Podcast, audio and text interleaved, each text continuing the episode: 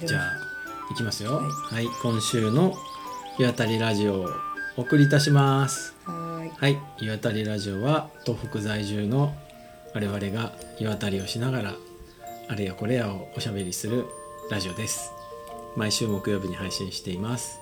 お送りするのはパーソナリティのピッコログランデと片手鍋です。よろしくお願いします。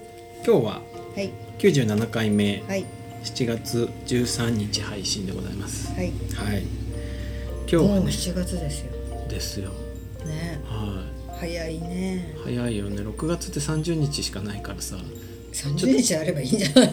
でもなんか1日早く終わった感じしない？それって結構30日の日あるよ月。でもあとさ2月じゃないん2だから。月のさ28とかの短さよだって本当だよ。本当3日ぐらいしか短くないのに1週間ぐらい短い感じするでしょ、全然短い。私はちょっと仕事上ねうん、え給与の振り込みして「いやもう月末の振り込み。あまずい。まずい」って。来月になっちゃうもう。でももう言ってませんわかります。まあ俺はあんまり焦ってないけど。そう。はい。えー、今日お尋ねしておりますのは、はい。あれですよあれ。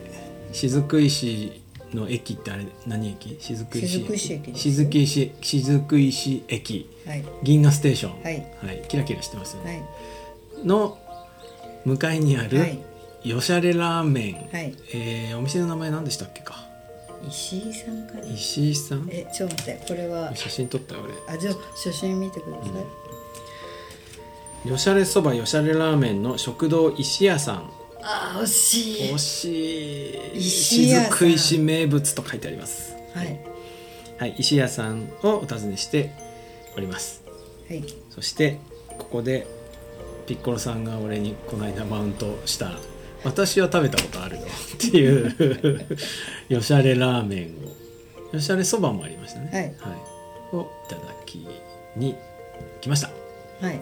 そこ駅前に、うん。駅前のロータリーのうん脇にあって、前あの雫石で、うん。あの片手鍋さんとうん。来た時にあれ冬だったと思うんだけども、あの駅の中にある売売店というか食堂で、うん。うんあのカレーとかなんなんなんか食べたじゃないですか食べた食べた。窓から見てた、うん。うん。そしたらなんかすごいあそこにぐんぐん人が入っていく。吸い込まれていってましたよね、あそこの食堂何、うん。ってうん思ってその後友人とまた来た時に「うん。なんかここ美味しいみたいよ」うん。って言って、なんか名物のうん。なんかラーメンがあるらしいって言って入ったんですよ。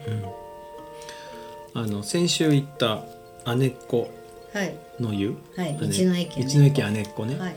でそこに姉っ子が熱く優雅に練り歩く雫石姉っ子祭りよしゃれ祭りっていうのポスターが貼ってあって、この繰り返し出てくるよしゃれは何なんです？って言って、それで「いやよしゃれそばもよしゃれラーメンもあるよ」っていうことで、うん。はい、ここに来て見たわけですけども、はい。どうでした、よしゃれラーメン？うん。よしゃれラーメンはねなんかね悪い意味じゃないですよ、っていう時ってさ悪い意味取られそうなことが多いけど、悪い意味じゃなく昨日の豪華な鍋の残りが全部入っているラーメンみたいな感じだって麦麦ご飯とか入ってんだ。うん、そうご飯が入ってるご飯入ってんの。びっくりしてでも全部残りじゃなくてちゃんと一から作ったのがあの入ってましたちゃんと。うん、だからまあ豪華な野菜ラーメンそうだね。うん美味しかった。それで醤油味とパイタンみたいな白いスープがあって2つあって。うんうんうん、コクマロみたいなコクマロっていう名前だったんですよ。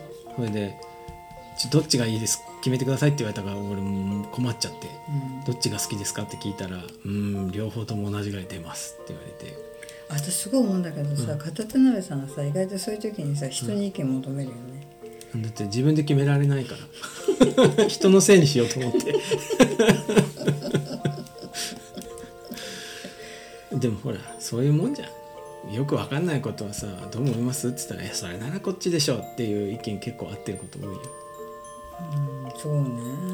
えでも自分で決めないと気が済まないんですか？ピッコロさんは、気が済まないんじゃなくて、うん。もうなんかそう聞かれたら、もうそうあじゃあこっちって。うん。そこがねピッコロの強さだと思います。ピッコロが人生サクセスしてる理由はそれじゃないですかね。感じ悪い。サクセスとか言っちゃって。う ん僕はあの優柔不断なんで。ね面白いねなんかさ、ん。あの人からのレコメンドをすごくさ求めるよね。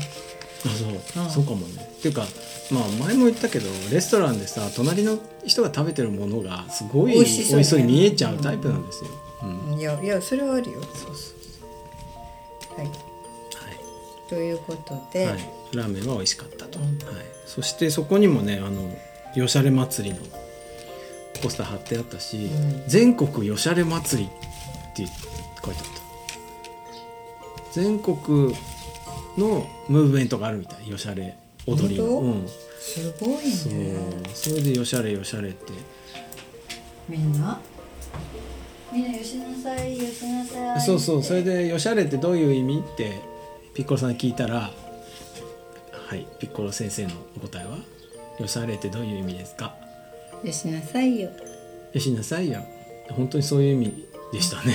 そうだよ。それなどこで知ったんですか？それ。それ食べた後に、うん。えっと、駅のん。1階に観光協会があって、うん。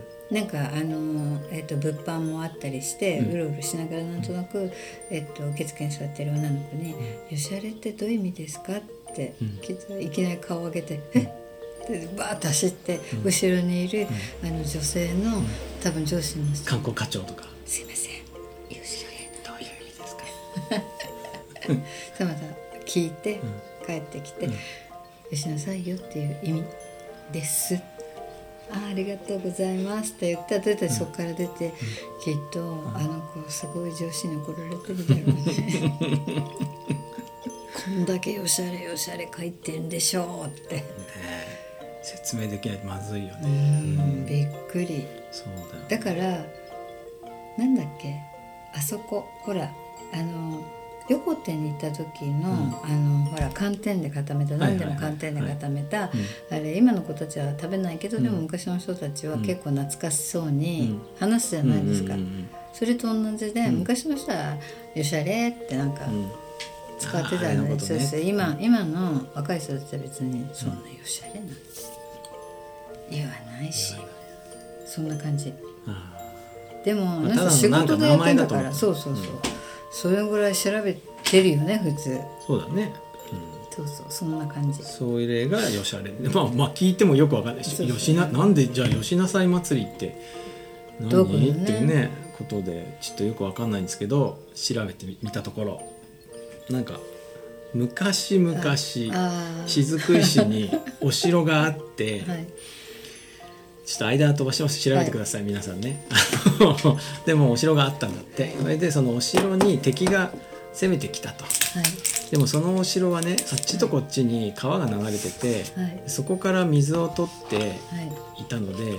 なんかこう水こう兵糧攻めとかそういうその、水が十分飲み水が十分あるんで、ん。なんかお城がすごい強かったんだって。うん。それでその城の水を取るところを塞いでねそれであの城を落とそうと。で敵方の忍者みたいのがこうこう嗅ぎ回ってたなってどこだどこだって探してて。そしたら怪しそうなところになんか一軒のお家があって、それでなんかちょっと綺麗なお,、ね、お姉様がそこにいたんでちょっとこの辺りそういうのはないかいなっていうふうに聞いたんだって。でその時に姉ちゃんの襟がすごい服の襟がかかわいいとかなんかそその襟よりもあんたの方がもっとかわいいみたいな感じですごくおだてたんだって。おだててなんか情報を聞き出そうとした時にそのお姉さんが「よしゃれよしゃれ」と言ってそれでなんかついでに踊りを踊ったらしいですよ。ちょっとした。それでよしゃれ踊りになっちゃったのね。そうそれをそうやってこういなしたのが残ってでも最終的にはお城はなんか落ちてしまったらしいんですけどあそうなのうん後世ね。でそのおお姉さんはお城の誰かの神さんかなんかなんです。ううん。んなるほどね。曖昧でしたね話が。でも大体こんな話でした。まあだからこう何やめてって言うんではなくてこう謙遜しながうんらうん、こう。よしなさいよしなさいそんなこと言ったって何にも出ないわよみたいな。みたいな。うんその時の手のこう、ね。今俺も手をねこう動かしながら喋りましたけど これが踊りとなったのではないか。あなるほど。うん。うんうんそういう話でしたね。あとね雫石今今思い出したんだけど、うん。雫石って、うん。軽トラ祭りっていうのをやってて。あった。ポスター貼ってあった。大軽トラ祭り。そう私最初に軽トラがダーって並んで、うん。軽トラが売られるのか俺もそう思った。あマルシェで軽トラ売ってんのかと思ったら違ったね。軽トラに売りたいもうんのを積んできて、で軽トラの荷台から売るみたいな、ね、そうそうそうそう。でもすごい可愛いよね。いっぱい軽トラ集まってて。うん、びっくりした。えなかなかあれ面白いなと思って、そう。私も軽トラ持ってたら行きたい、軽トラいいよね、うん、軽トラの椅子ってさこう後ろにこう寝ないんだよね。あだから直角そう直の角のままなの、うん。長距離なかなか厳しいよね。しびれる だからさ軽トラの後ろにちょっとだけ幅のあるさやつあるじゃん、ちょっとあるあるある、うん。あれがいいんじゃないの？でもそしたら荷台が小さくなっちゃうよ。あそっか。確かにな。だから軽トラってすごいアメリカでない車だから日本からの軽トラがめっちゃ、あのアメリカのいろんな田舎町にあの輸出されててあれでなんかブワーンってドライブインとかあそうそうそうそう。そうみんな「何これ!超細い道も走れそうそうて四駆だし、うん。あのガソリンで走るしね。そうそう。すごいいいんだよね」みんなびっくりするらしい。だからなんかアメリカドライブの時軽トラでかっこいいと思うよ、長距離。長距離。でも厳しいね。あなんかやばいんじゃない？あの、そうね。中西部の砂漠の真ん中で止まったりしたらやばいですよ。最悪。最悪。最悪だね、そそうう。そう。そんなそんな雫石はいでした。たね。はい、い。ほんで今日ははい、さらにピッコロさんがなんかむ胸にあの梅玉が詰まったって話を 今日さっきしていて、うん。それは何かというとその、一昨日か、うん。一昨日私が、えっと、梅取りをうん。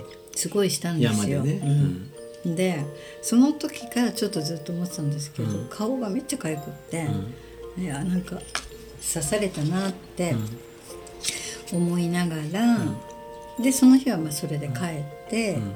次の日、ん。朝顔洗って洗面所見たらゲーっていうぐらい顔が腫れて顔面全部がってこと、うんあのね目の周り。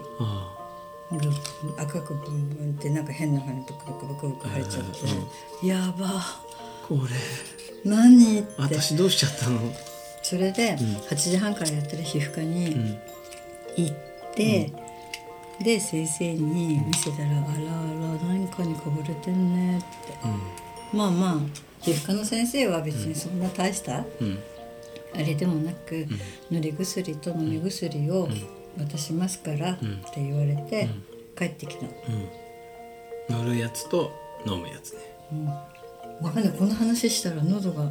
そうなんかね喋りたくないことを喋ろうとすると咳が出るって聞いたことある。そうだよね。私ね一回ねあのストレス性喘息になったことがある。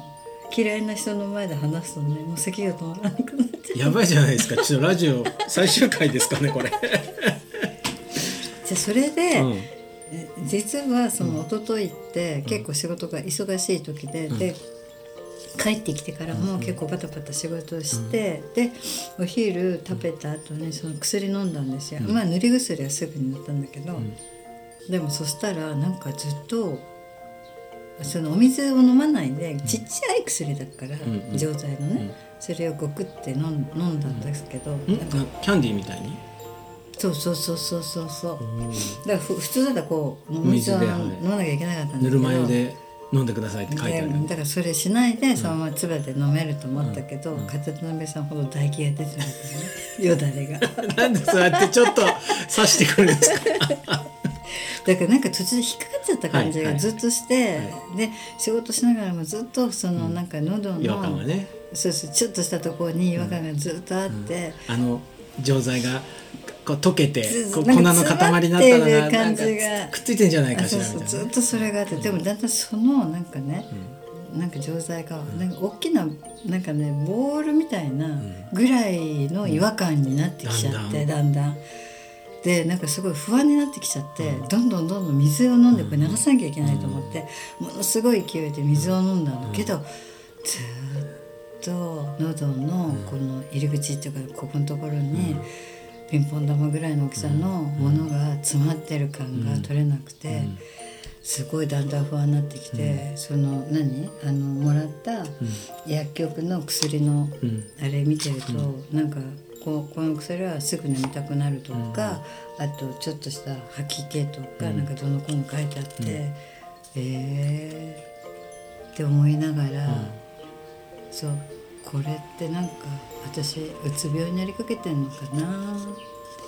それを聞いて今日その話をすごいジャンプだなと。片手のさんにそうしてたの車の中でね。そうそう。でいやこう喉の玉が大きくなってきたらうつ病かもっていうそのジャンプすごくないですか？わかんない。でもなんかわかんない、これ病気かも何かもわからないけどなんかいやなんかここに絶対にそんな、うん、えっと何ピンポン玉ぐらいの大きさのものが詰まってるわけがないのに、うん、そういうふうに思えるってことは、うん、なんなんかこう精神的に私、やられてる？って思っちゃった。ね、だからこれうつ病の始まりの人ってみんなこういう現象になるのかなって思いながらまあもうすぐその日は寝たんですよ。で今日、まあ今日。治ってた？そうそう。薬2回塗ったし、意外と顔もまあまあ腫れも引いて普通になってるし、うん、よかったなと思ってもうそのここに詰まってることも忘れてて、うんうんうん、でちょっと朝昔話っていうかねそういうことがあったんだよっていう話をしてくれたんです。そう。それでなんか僕は思い出したのはそういうなんかこう精神のバランスを崩すと、胸に喉に玉が詰まったような感じがする症状があるって聞いたことがあるっていうことをなんか思い出して、うん、でグーグルで。ちょっとのあの胸胸じゃない。喉玉詰まるみたいな、うん、そしたらすぐ出てきたすぐ出てきてヒステリー玉っていうらしいです。ヒステリー級かもしれないけど。最悪そうでそういうなんかみんなそう思うんだだからなんか架空の何かにすごい不安になる不安になったりすると喉にその玉があるみたいってことをみんな特になんか女性だって書いてあったけどが訴えるだって病院の先生に。だからそういうこう架空の玉みたいなものが喉にあるような感じがするっていうことをみんなみんなっていうか結構な人数の人がそれをこう言うんだって。でなんか中国でも昔からそれが知られているので漢方では梅ばなんだっけ梅梅の核の木木は気力の木ね、はいはいはいはい、でなんか梅の種ぐらいのものが喉に詰まった感じがする症状っていう名前があって それを最悪だよ私。梅を取っててさ。それが梅玉になって喉に詰まっちゃう、俺の説は梅がうっかり一個飲んでんじゃないかっていうのがああそうそうそうそうそう。それももう覚えてないぐらい、うん、精神的に追い詰められて。追い詰められて、まあ、そうそうなんだって。でもそれを解消するそれ用のあの漢方薬があるって書いてあそう、うん、へえでも私忘れっぽいからもうもう忘れて今忘れかけてるぐらいだもんね。よかったですね。取れて。取れてよかった、うん、飲み込んだんですか？だからこれってわからないけれども、うん、こうなんかやっぱりこうメンタル的にもっと追い込まれてる人とか、うん、別に私追い込まれてない。ただ顔が、仕事を忙しすぎるんでしょ。まあちょっとそれもあるし、うん、なんかいろいろこうねあっちからもこっちからもああだこうだ言われてて面倒、くさいなって思って、ね、そうそう。給料振り込んだかどうか忘れちゃってるかもしれないしね。ってることもあって、うん、なんかちょっとなんかこう嫌だなって思う感じのこともあったりしたのも一個だし、でそもそもがこう大人に来ていろんな畑仕事とか。山仕事とかいろんなことをやりたかったのに、うん、まあなんつったって都会派だから。シガールだから、はい、生まれも育ちもみたいな感じだから、合わない？田舎は？田舎は？田舎はっていうか山の中のそういろんなことが合わないのかななんて、そうそう俺の大好きなさ雫石もね広々としてよかったんだけど、うん、ぱ遠野帰ってくるとさこの盆地のねどっちを見ても山がある感じがいいよねって俺がうっとりして言ったらどっちを見ても山があ だから私すごいそれが圧迫感がめちゃめちゃあって、るあ超安心するんだけど俺俺。なん押し入れの中にこもったようなこの。ああなるほどね、うんそうそう。包まれ感。そうそうそうそう私どっちかっていうと、こう広大な大地の中でこう広々いたいタイプなんだと思う、なるほどね。私だからすごくあの白い壁の部屋とかに閉じ込められるの嫌なの。だから白いえそれ何ですか？それ。ホラー？何の話？出られないやつでしょ？あったね。そういう映画ね。そうそうそう。一人殺さないと次の日はいけないみたいな。怖いなあの映画。違うのこうほらあのインテリア雑誌とかでさ壁を真っ白くする人ってホワイトキューブのあるじゃん。おしゃれハウスおしゃれハウス、うんだから私ああいうのすごい苦手なんだよ、だだからマンションとかも苦手なの、蛍光灯がねあ蛍光灯じゃなくてもいい。蛍光灯も苦手だし、こう白い明かりも苦手だし、だから私あの東京の家のマンションは壁全部黄色くしたんですよ、それもどうかってみんなに あのー、精神のバランスを崩してる人が塗る色だって言いますけどね黄色は。やマジで。壁黄色くてカーテン真っ赤。べ。夜になると、えっと、マンションの明かりつけると、どこの部屋だかすぐ分かるよって赤いカーテンの家なんかないもん。赤くて開けるとバーって黄色くなってるでしょ昔ねなんかこうインテリアの仕事してた時に、うん。そこのオーナーの女の人が、うん。安藤忠雄にうん。家作ってもらったら、うん。部屋の壁が黄色で「塗り直してもらったわよ」って言ってましたよその人、あそうなの？うん、私なんかだからもうそそこの意味で何かちょっと違ってたのかもね、おそうね。え、うん。なんていうの？個性的？すごいいい意味で言うといいね意味で言うとそうなんですよ。だからななんかねすごいこう囲まれることが、ん。だからどっちかっていうと違う。兵所恐怖症。うん。いやだから盆地は全然兵所じゃないけれども、何かに迫られるのが怖いの。多分、迫られるのがちょっと今目が本気だった、何？ああなるほど。うん嫌なの。すごい嫌。迷惑聞いてない言葉で喋り始めた。ああそうなんですね。いや、うんななんだろうな、多分。今ちょっといっぱいいっぱいなんじゃない？結構。なんかね、うん。多分そう思う自分でも。だから何何かをこう捨てようと思って捨てるっていうか置こあ置いとくね、う、うん距離をと取る。く。そうそうそうそう。だからちょっとずついろんなことをこう人に今振っていこうと思っていて、まあまあそれがうまくいくと、もう少し楽になるなと思っていて、だから一個ねすごい私しんどいなと思ったのは、自分が今までそれを制御としていないことを頼まれてやっていてなんかそれがまたいいようにみんなにすごく言われて、うん。なんかそれを繰り返し頼まれていることがすごいストレスだったんだなと思うわけよ。なるほどね。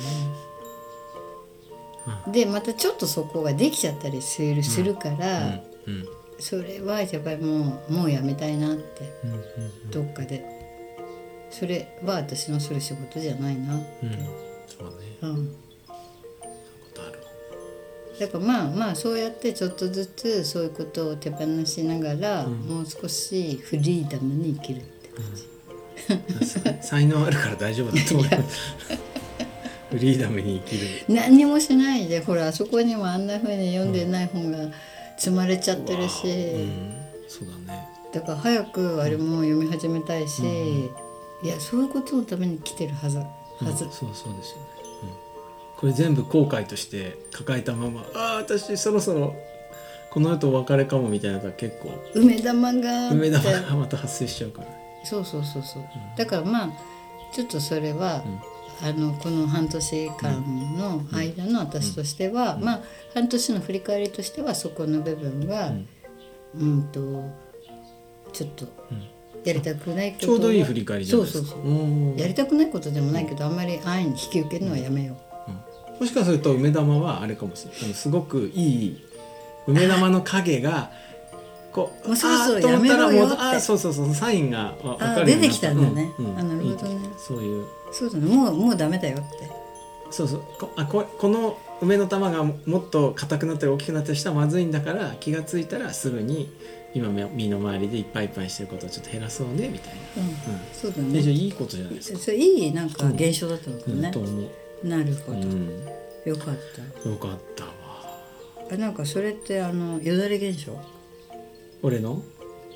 僕のよだれは別にあネガティブな部分はないですよ。うん、ちょっとえむせるぐらいの、そうむせなくなって、うん。なんかこうすごくじゃあ片手のべさんが何かにこうすごい迷い出したりなんかしたら口の中がカラカラになったりする。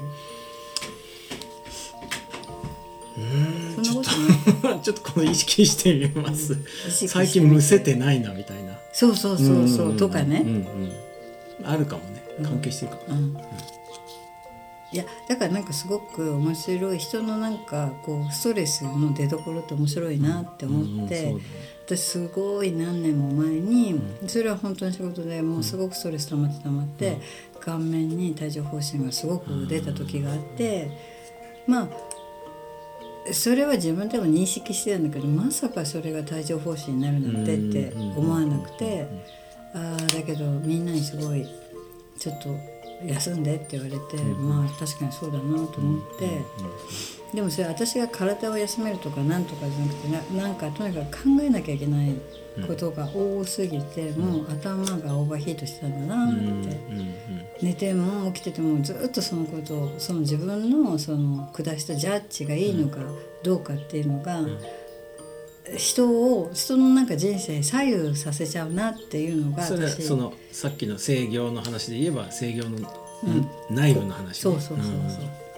うん。うんだからそそこそれが自分事だったら私はいいんだけど、偉くなるっつうのいやいやいやだからそこがなんかこう例えばよ、本当にこう今の経営者の人たちって、永遠にそれ繰り返して繰り返してくるわけじゃん、いやーすごいしんどい仕事だろうなって思うや多分こうなんだろうみずみずしい感覚のまんまだと耐えきれなそう。だからちょっとこううんこう心を使わないでうん。判断できるようなうん工夫をしてるんじゃないかな、そこね。だからそれが数字なんだと思う。ああなるほどねだから人に対してもうその人がいい人であってもこの数字が足りなければ切るよっていう、そういう形にしていかないと、いやいやでも長年の友達じゃんってなるときついじゃん、そこ病気になりそうそれ、でしょ、ん。それなのよまあ、僕はもう全然無理だと思ったんであのこう誰かを雇うとかねそういうのはもうやめましたけどね。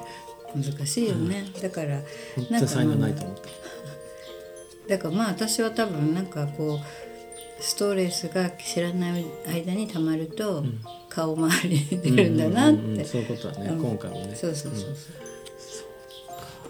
う、いやー気をつけよう気をつけよう。そうそれで私はこの間ちょっと知ったんですけど、えっと、帯状疱疹ワクチンっていうのがあって、うん。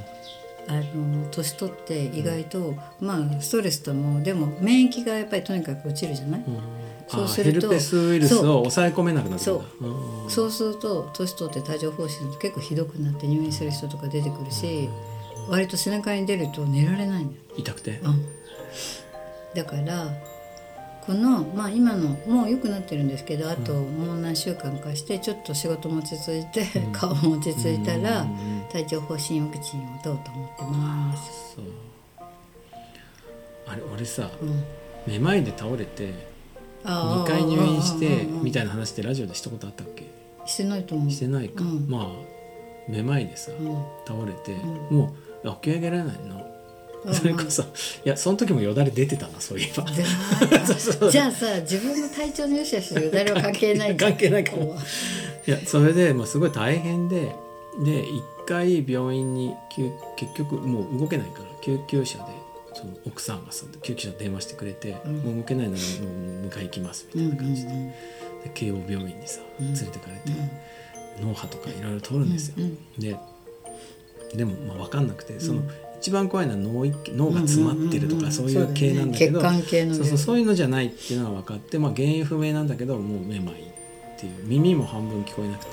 メニエールそうって言われて、うん。でもメニエール症候群って症候群で理由よく分かんないらしいんだよ私でもすごく若い頃なってたよ。なってた。であれがそのそれこそサインなんだって。体のどっかにあ不調を起こす？そうなんかのか過剰なストレスがかかるとなぜか三半規管にそれが出るんだってそれでフラフラしそうそれでフラフラして立てなくなるっていうのをそうそうそう言ってるんだって。それで原因がわからないんだけど対処法だけはあってあの副腎皮質ホルモンをなんか尋常じゃない量を入れるんだって。死んでもおかしくないぐらい。ですんごい入れるから少しずつ減らさないと体おかしくなっちゃうらしくてだから入院してやるんですよ。すごいがっちりへ精密に減量するんですけどその1週間入院できるならそれできるけどやるって言われて「いやすいませんお願いします」って言ってやったんだ。やってでも効かないかもしれないよとで効かなかったら治んないよって言われてで「あはい」って言ってやってまあその時は治ったの。うん。でラッキーだなと思ったんだけどその1年後ぐらいにもう一回なってさやべえ2回はこれ効かないんじゃないかと思って次行っていやあの治療も2回もするもんじゃないから、まあ、安静にしなって言われてで病院で寝かされててその時もなんか持ち直したんですよ。えでもさっていうことはさそれその2回ともが何か自分でストレスを感じるように。そうで俺その時はまだ分かってなくてもっとなんか別のねなんかがあるんじゃないかと思ってで一応回復してからその2回お世話になった先生に「先生すいません」って何か理由があるんじゃないかと思うと。家でこうならないために何かできる努力はないかって聞いたの。